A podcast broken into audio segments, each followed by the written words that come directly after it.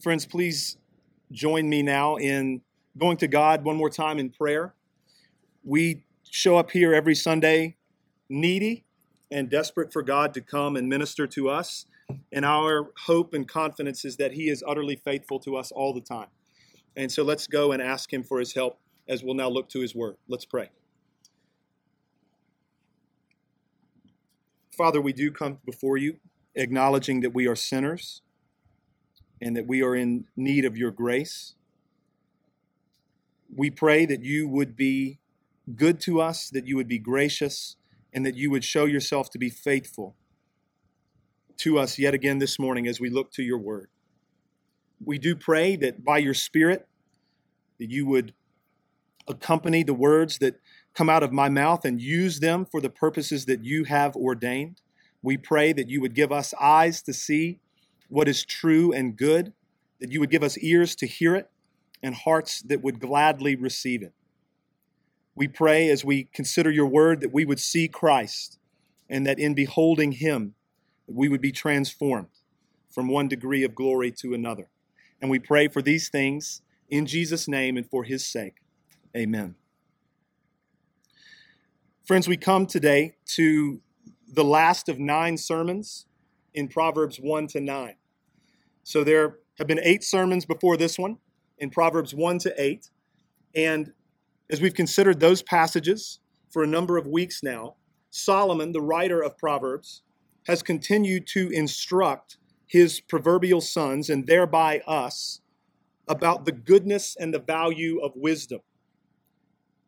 Solomon has continued throughout these chapters to also write much. He has spilled a lot of ink on the fear of the Lord. That phrase continues to come up over and over again. And to nobody's surprise, we will see these same themes and these same truths again today in Proverbs 9. And thinking about this kind of repetition, consider the words of Paul in Philippians 3 1, where he writes to the Christians in Philippi to write the same things to you is no trouble to me and is safe for you. To write the same things to you is no trouble to me and is safe for you. If that was true of Paul and his repetition of basic gospel truth over and over and over again in his letters, it is true for us in terms of what we need that we need this kind of continual repetitive teaching regarding what is good and wise and true. That's frankly because, friends, we tend to forget. We tend to forget what's good. We tend to forget what is right and what is true. As redeemed children of God, we are in Christ by faith. Amen. We are having our minds renewed by the Spirit of Christ working in us. Amen. And because we are not fully sanctified, we still battle sin, we still battle effects of the fall, and this affects tremendously our understanding. It affects what we think, and it affects what we feel, it affects what we desire. We need regular, consistent teaching from the Word of God, and we need the gospel heralded to us, and I include myself in that number. We need the gospel heralded to us all the time because we are so prone to forget it. This is why we are told in God's word to assemble together regularly because we need this. And so, we trust God as we turn to Proverbs 9. That as we consider wisdom and folly and the fear of the Lord again, that it is good for us and that it is safe for us. And so, if you have not already done so, open your Bibles or make your way in your Bible app to Proverbs 9. We will be looking at all 18 verses of that chapter together this morning. Before I say anything else, I will read God's word for us. Listen now to the word of God. Wisdom has built her house. She has hewn her seven pillars. She has slaughtered her beasts. She has mixed her wine. She has also set her table. she has sent out her young women to call from the highest places in the town. Whoever is simple, let him turn in here. To him who lacks sense, she says, Come, eat of my bread and drink of the wine I have mixed. Leave your simple ways and live, and walk in the way of insight. Whoever corrects a scoffer gets himself abuse, and he who reproves a wicked man incurs injury. Do not reprove a scoffer, or he will hate you. Reprove a wise man, and he will love you. Give instruction to a wise man, and he will be still wiser. Teach a righteous man, and he will increase in learning. The fear of the Lord is the beginning of wisdom and the knowledge of the Holy One is insight. For by me your days will be multiplied, and years will be added to your life. If you are wise, you are wise for yourself. If you scoff, you alone will bear it. The woman, folly, is loud. She is seductive and knows nothing. She sits at the door of her house. She takes a seat on the highest places of the town, calling to those who pass by who are going straight on their way. Whoever is simple, let him turn in here. And to him who lacks sense, she says, Stolen water is sweet, and bread eaten in secret is pleasant. But he does not know that the dead are there, that her guests are in the depths of Sheol.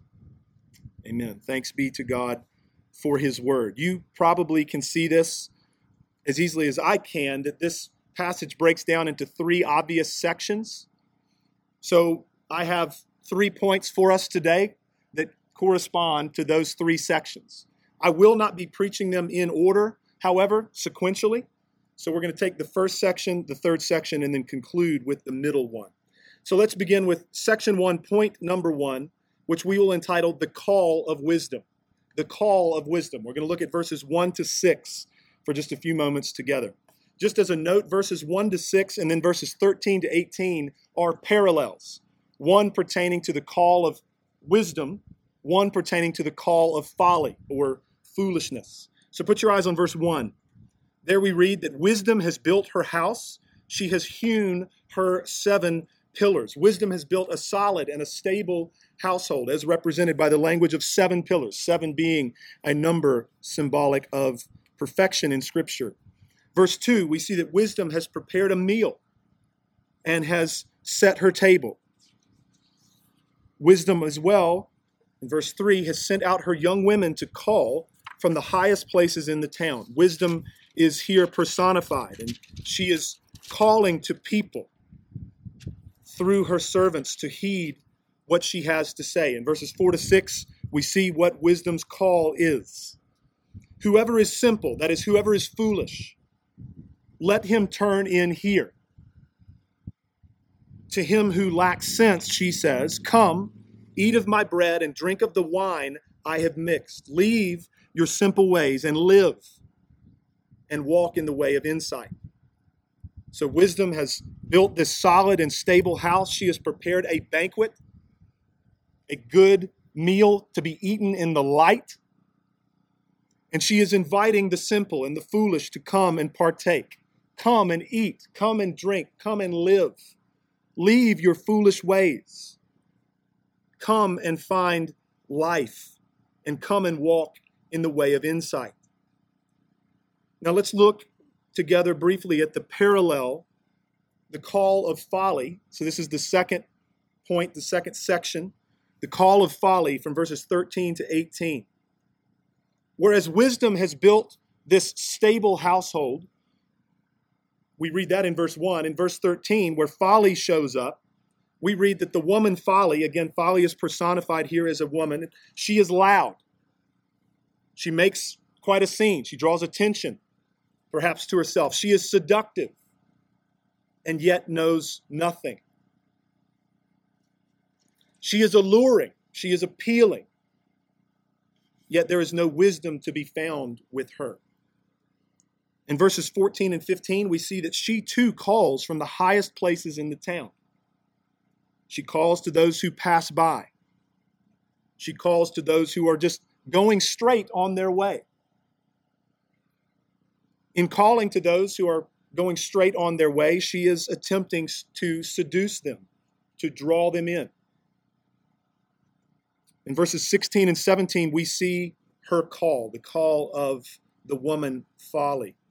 Whoever is simple, let him turn in here. It's the same words that wisdom had used verses before.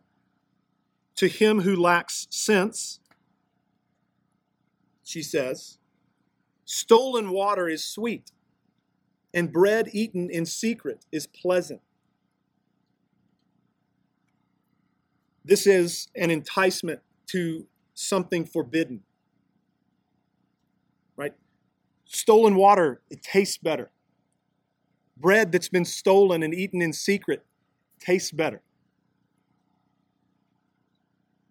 Folly is saying to any who will listen sin makes things more enjoyable. Sin makes things more pleasurable.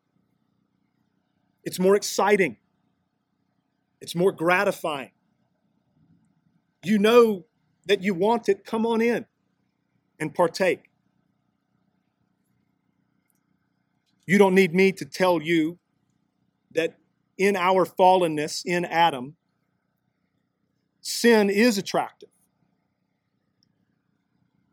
Because of our corruption, we find sin attractive. It looks good to us.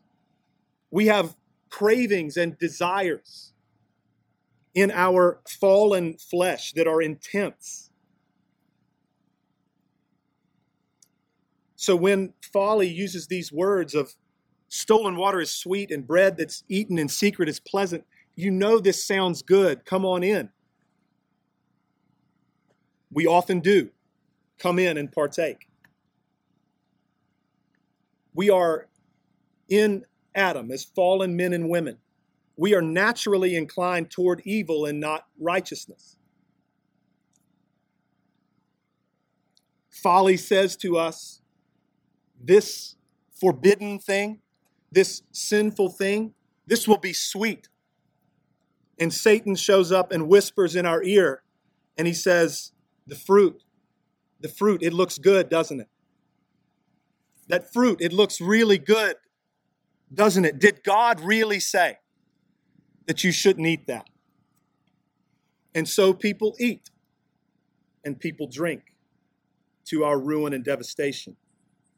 In verse 18, Solomon tells us what is the end of folly? What will foolishness get us? Where does it lead? He, the one who turns in, the simple one, the foolish one who turns in to drink the stolen water and eat the stolen bread in secret, does not know that the dead are there and that the guests of folly are in the depths of Sheol, that is the realm of death. You see, wisdom if you think about the, the parallel and the contrast between wisdom and foolishness, wisdom invites us to eat meat and drink wine that gives life. She says, Come and eat and drink and live and do this in the light. Folly, however, entices us. She preys upon our corruption and our inherent wickedness and says, Come, drink stolen water and eat stolen bread in secret because it will be good for you. It will be enjoyable for you. But whereas wisdom brings life, folly brings nothing but death and ruin and misery. Friends, even here, as we see Solomon poetically depict wisdom and foolishness, he is again exhorting his proverbial sons to whom he is writing, and he is thereby exhorting us to choose wisdom and to not choose folly. That's clear. He has been doing this from the beginning of the book. He has spilled a lot of ink telling us not to pursue certain things, not to choose certain things. I'm just going to give you a highlight list of some of the things that Solomon has written about do not choose or pursue the following thievery. So don't take things that aren't yours. Do not pursue adultery and sexual sin. Don't even go near it. Because if you do, you will be burned. Do not choose deceit and lying. Do not manipulate other people. Do not choose the way of pride, for it will be your downfall. Do not choose the way of crookedness in the ways that you interact with others. Do not be divisive. Do not choose the way of sowing discord amongst brothers. Do not choose the way of scheming and plans that are meant to harm other people. Don't do that. Do not choose the way of laziness. Do not choose the way of vindictiveness. Do not choose the way of violence. That's just to name a few. In warning against all of these things, Solomon has been very clear. Don't do these things.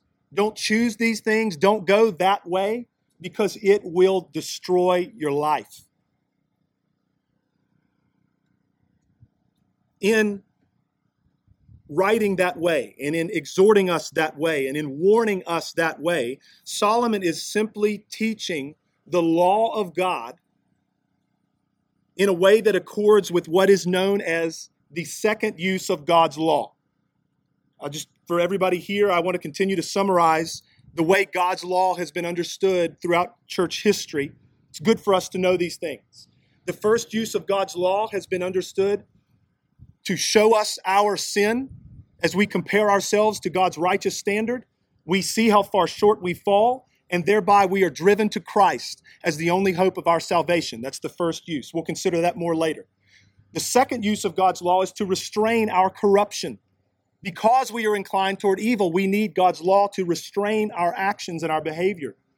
So, there is a lot of language in Scripture. Don't do these things because it will ruin your life. Do these things because it will be good for your life. That's the second use of the law. And then finally, the third use for those of us in Christ Jesus is to be our perfect guide in living. And we pray that by the Spirit of Christ working in us, we are conformed to what God has revealed. So, in the church, friends, it's appropriate that we would talk to one another in accordance with the right uses of God's law. So, in thinking about this kind of use that Solomon is demonstrating here again in Proverbs 9, it's good that we would talk to one another with clarity, with love, and with compassion, and with honesty.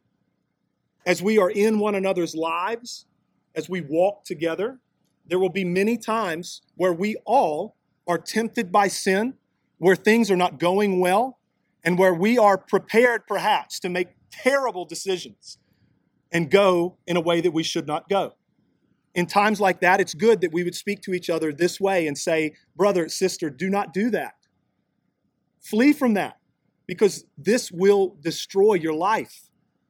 Or it's good for us on the flip side to encourage and exhort one another toward obedience to God's law brother, sister, keep pursuing that because that will be good for you. We should speak as the scripture does when it comes to these matters. God's law is wonderful. God's law is good. And we, as Paul says in 1 Timothy, we uphold the law as long as it is used lawfully. And that's what we're considering even here today, again, from the book of Proverbs. Let's move to point number three, section three, and there will be some more reflections that follow this. This one, this point is entitled The Way of Wisdom and the Way of Folly. So we're going to look at verses 7 to 12. So first we considered the call of wisdom from verses 1 to 6. Then we considered the call of folly from verses 13 to 18. And we are now considering, lastly, the way of wisdom and the way of folly from verses 7 through 12. Put your eyes on verse 7. Whoever corrects a scoffer gets himself abuse, and he who reproves a wicked man incurs injury.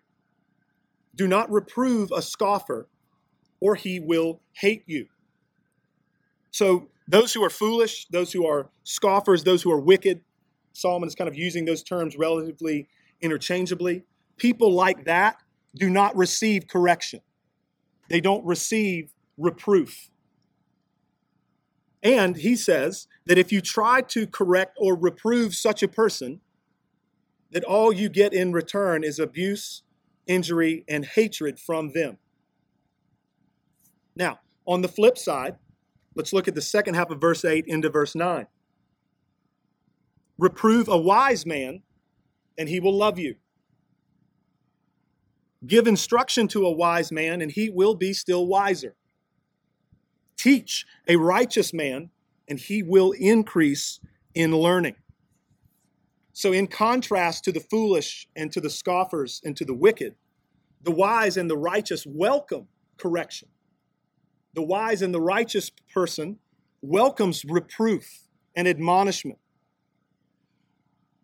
We're told by Solomon that if you correct or reprove a wise person, he or she will love you for that. If you give instruction to a wise man, and in the context, it's clear that that would be corrective instruction, right? If you give instruction to a wise man, he will continue to grow in his wisdom. He will profit from that instruction. And if you teach a righteous man, he will increase in learning. Teach, correct, rebuke a righteous man or woman, and he or she will continue to learn and grow. Just a brief thought about wisdom. Being wise does not mean that you never get it wrong. Being wise does not mean that you never err. Being wise means that you humbly receive correction when you do get it wrong and when you do err. Being wise doesn't mean that you have it all figured out. Being wise doesn't mean that you have nothing left for anybody to teach you. Being wise does mean that you are humbly aware that you don't have it all figured out and that you have much still to learn. So I think it's fair to say and accurate to say, based upon Proverbs, and the language that Solomon has continued to use and uses most pointedly here, that humility and self awareness are indispensable pieces of wisdom. Humility and self awareness are, hum- are essential and indispensable pieces of wisdom. So is being teachable. Let's put our eyes now on verses 10 through 12. I'm just going to read verse 10. We're going to come back to it in just a moment. The fear of the Lord, there's that phrase again. The fear of the Lord is the beginning of wisdom. It's at the bottom of it. We're going to think about that more in a minute. And the knowledge of the Holy One, the Holy One is the Lord, is insight. Now, verse 11 For by me, that is wisdom, your days will be multiplied and years will be added to your life. So, this again, friends, is a kind of second use of the law.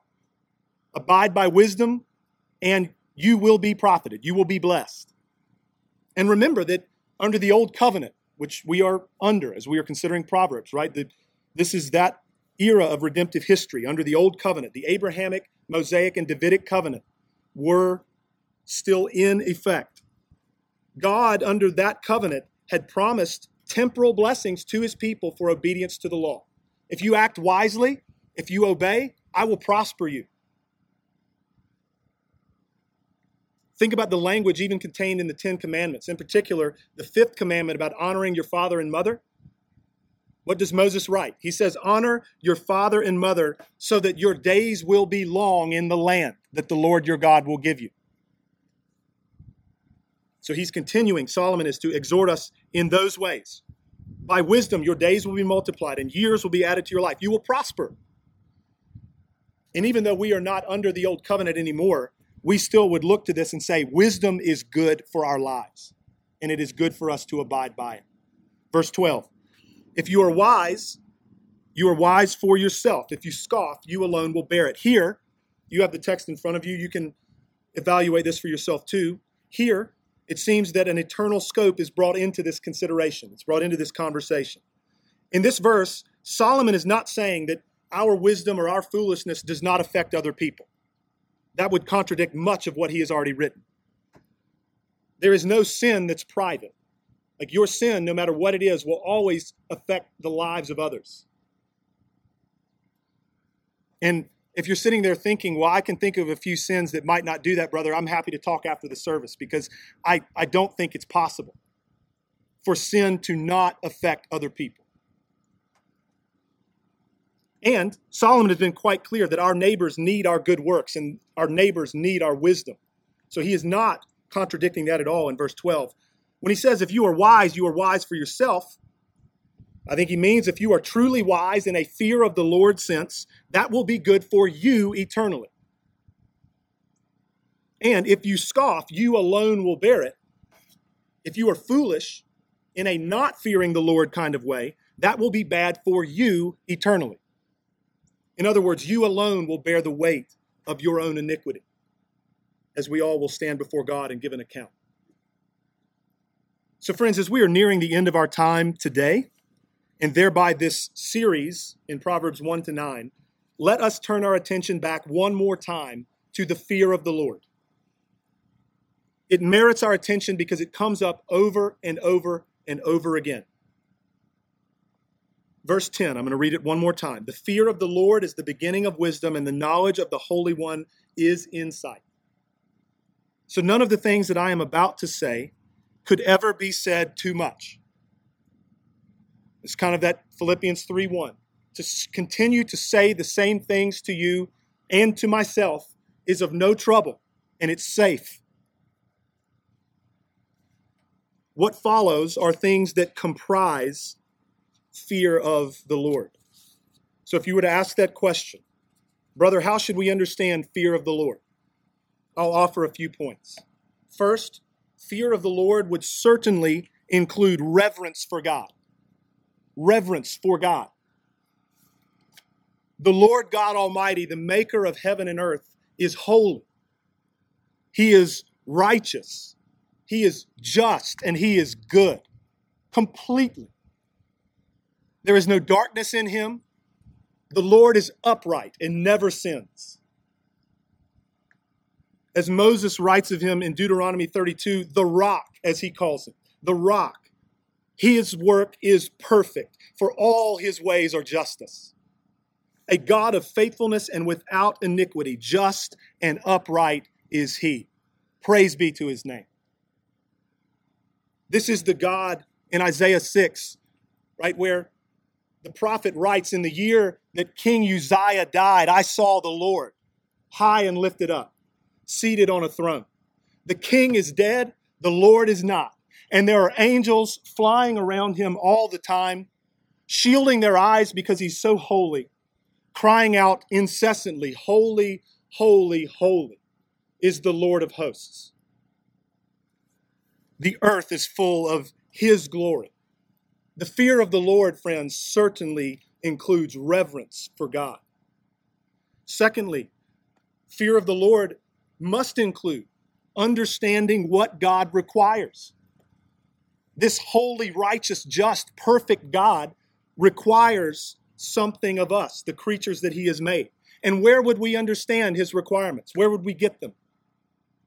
We get them, you're probably tracking with me, we get them from His perfect and holy law. His law is summarized in the Ten Commandments. It's summarized even more succinctly by Jesus. Love the Lord your God with all your heart, soul, mind, and strength, and love your neighbor as yourself. This sums up all the law and the prophets, Christ says. But what kind of obedience, we might ask, is required by God to that law? Consider the words of Christ, Matthew chapter 5. You must be perfect What? You, you must be perfect, he says, as your heavenly Father is perfect. For I tell you, unless your righteousness exceeds that of the scribes and Pharisees, you will never enter the kingdom of heaven. You have heard that it was said to those of old, You shall not murder, and whoever murders will be liable to judgment. But I say to you that everyone who is angry with his brother will be liable to judgment. Whoever insults his brother will be liable to the council, and whoever says, You fool, will be liable to the fire of hell. You have heard that it was said, You shall not commit adultery. But I say to you that everyone who looks at a woman with lustful intent has already committed adultery with her in his heart. Understanding what God requires is an essential piece of fear of the Lord. This holy, perfect God requires perfect obedience to his holy law, which leads us to a third piece of fearing the Lord. That would be seeing ourselves rightly in light of God's holiness and in light of his law. Seeing ourselves rightly in light of God's holiness and in light of his law.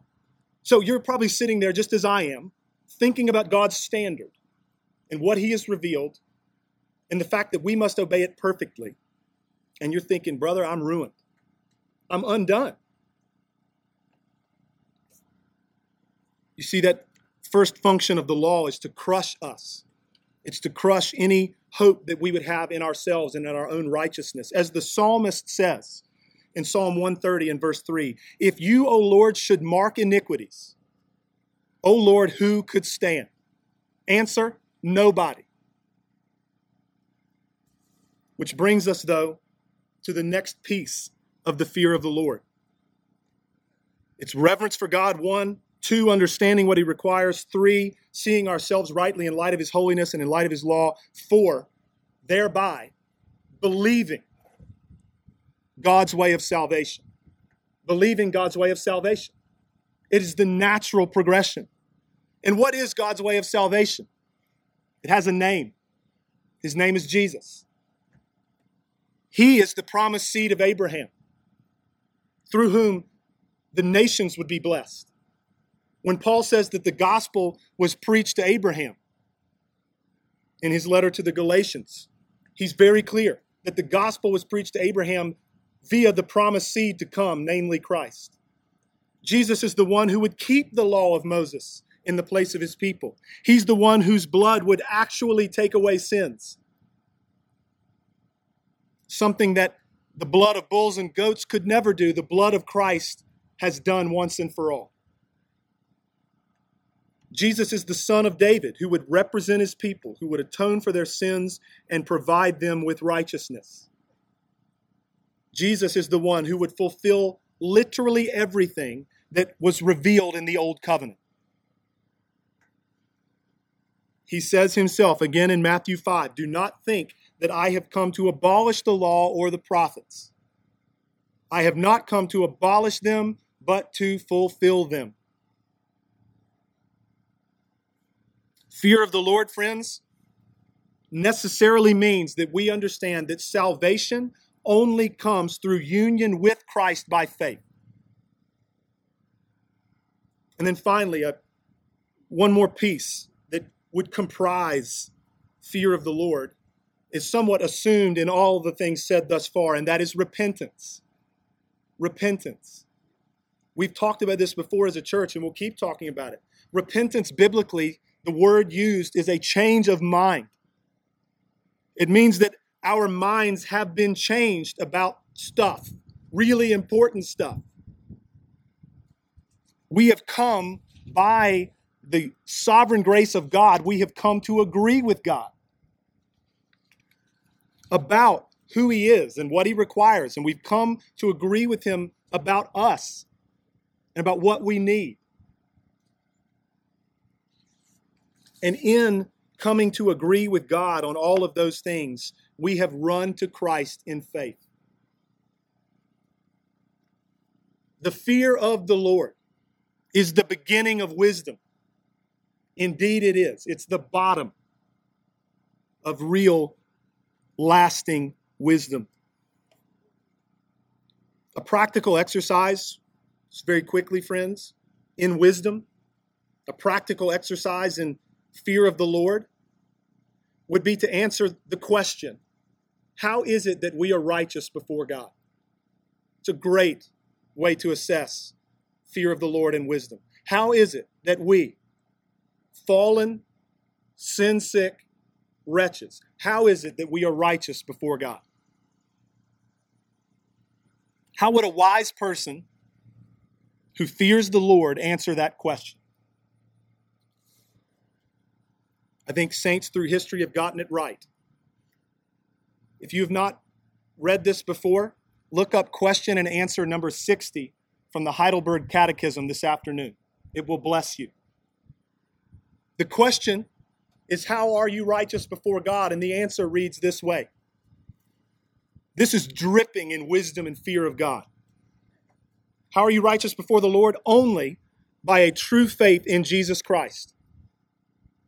So that, though my conscience accuse me that I have grossly transgressed all the commandments of God and kept none of them, and am still inclined to all evil, notwithstanding God, without any merit of mine, but only of mere grace, grants and imputes to me the perfect satisfaction, righteousness, and holiness of Christ.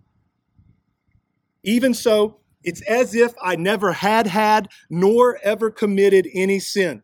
Yea, as if I had fully accomplished all that obedience which Christ accomplished for me, inasmuch as I embrace such benefit with a believing heart.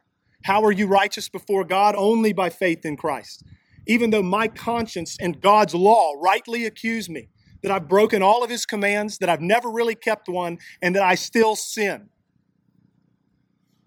That God, apart from anything that I bring to the table, apart from any working or any earning anything, counts to me the righteousness, holiness, and satisfaction of Christ. Holy smokes, that's gospel. It is as though I had never committed a sin. It is as though I never had any sin in my nature. And it is as though I really did all of the righteous works that Christ did, all counted to me by faith. That is an answer to the question how are you righteous before God? That is saturated with the fear of the Lord and is saturated with wisdom. in putting a bow on Proverbs 1 to 9, I want to offer this is very brief. I want to offer five just little handles that would, I think, define wisdom fairly well. So you say, Pastor, give me a takeaway.